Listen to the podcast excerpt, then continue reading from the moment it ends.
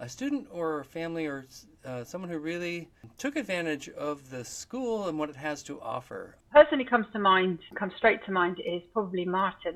He was actually he, he came around here for my son's birthday actually recently. He left the school this last year. He's been in the school. I think he must be about he's sort of 19, 20 now. I think he came to the school as a child, and he's actually got a thing where basically the two from the two sides of his brain they don't connect properly. Mm. And so his processing speed was very, very slow. Very similar to my own children. Um, here in the Netherlands, as soon as you don't fit with the right stream, you're, you know, you're not behaving developmentally the same as everybody else in your age and stage and so on. And they were looking at special schools and so on. And somehow they sort of decided that wasn't the route they wanted to go, and they ended up at the Ruimte. I think this was he was would have been primary school age at the time, so he's been there a long time now. Basically, because he had a slow processing speed, he couldn't attend regular education. You know, he was he was kind of you know basically written off.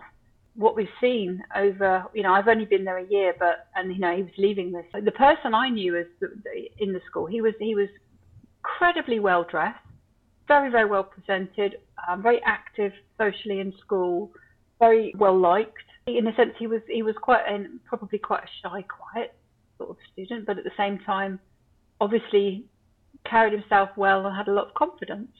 What I could see was he they did a thing when he left, um, which they do for all students, a sort of graduation event, you might say, where they get a book and everyone sits around and they talk about what they've done in the school, and, and people get a chance to talk about how this person has affected them in their lives and so on and it was I was in tears. I think probably most most of us were in tears. Most of the adults around the room were in tears because it was so clear.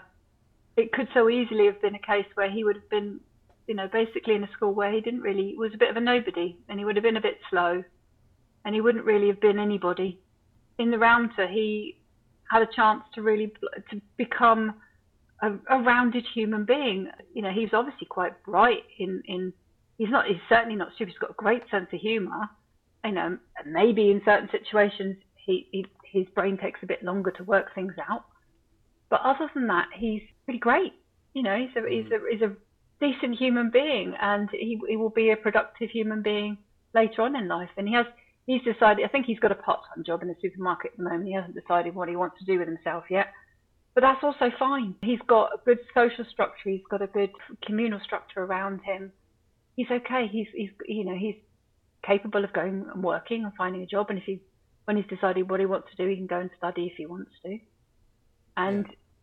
he's he knows who he is. Where neurologically they might have said, oh well, you know, he's not going to be the same as everybody else. Well, actually, mm. who is? This is the Agentic Schools podcast, where you will learn about schools from around the world where children's agency to make decisions about their learning and living is more important than their academic skills. I'm your host, Don Berg.